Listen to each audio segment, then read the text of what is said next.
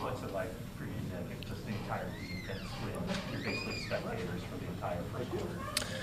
It was a little weird. Um, we had like three plays in the first quarter, um, but we were kind of frustrated as a D line. We were like, we want to get a part of this game, and then Tap Tap told us this is how you win, and we were like, all right.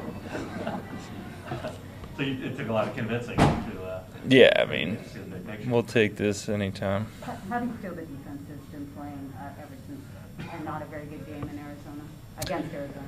I think it's been obviously a lot better. Um, starting fast, getting going, and and uh, taking advantage of our opportunities as a um, with turnovers and as a D line for sure. And the guys behind us are covering really well. Is there any reason you can pinpoint for the, the difference? Is it just that game kind of slapped you guys in, in the head? Um, we've definitely had a lot of rough bounces, like turnover wise. Like we've been getting after the ball all year, and things like that. When when we get the ball on the ops we create, it kind of flips the momentum of the game. And those those big plays that happen throughout the game, sometimes when they don't go your way, it kind of snowballs. Um, but I mean, you'll have to ask DeMeco on the exact reason because I I just rush the passer and I don't, I don't look too much behind me. But I know when when we're getting there, it's because they're covering behind us.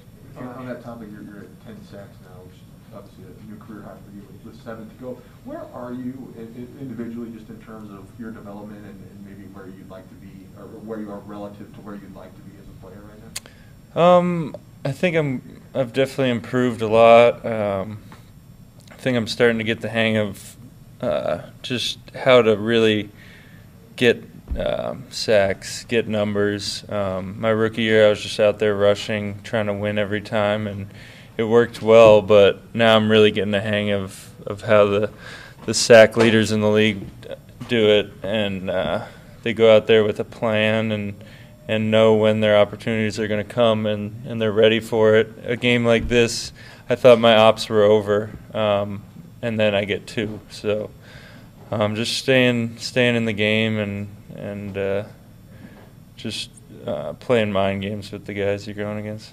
Before the, before the season, you, you were talking about being a little bit lighter, um, a little bit quicker. I mean, have you felt that play out over these first ten games? Do you, you see that happening on the field? Yeah, I definitely feel like I'm moving better than I ever have. Um, which, coming off an injury, is great to to be able to get to this point, and it's a credit to our training that we do back home and um, all the work that me and my brother put in the off season, and um, and uh, it's paying off. Nick, Nick, since you're, uh, if I'm not in the front row, I'm gonna ask you this. Um, But I mean, that second sack, um, I mean, as a pass rusher, do you know, all right, you know, I could get a cheapie here because. Not on that one. I've never gotten one like that. Okay. So, but we always watch them in the film room, and we're like, "Oh man, that's BS." Come on. and I think I don't know. Did you tell me, Fred, What's that? that it was a sack? I think so. Yeah, Oh, yeah, the one on the sideline. Yeah. He told me, and I was right away, like, I was like, that's a sack. Yes. I thought I had late hitted him because I was just running. I didn't know where the sideline was, and, and uh, paid off. So that was a BS sack. in other words. Pretty much. Yeah. I'll take it. Defense out for something else.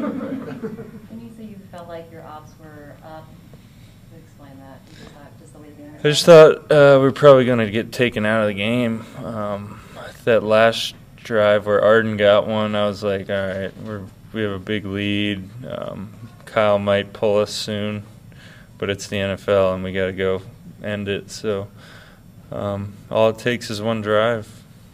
So, got to be ready. All right, appreciate it. Thanks. Thanks.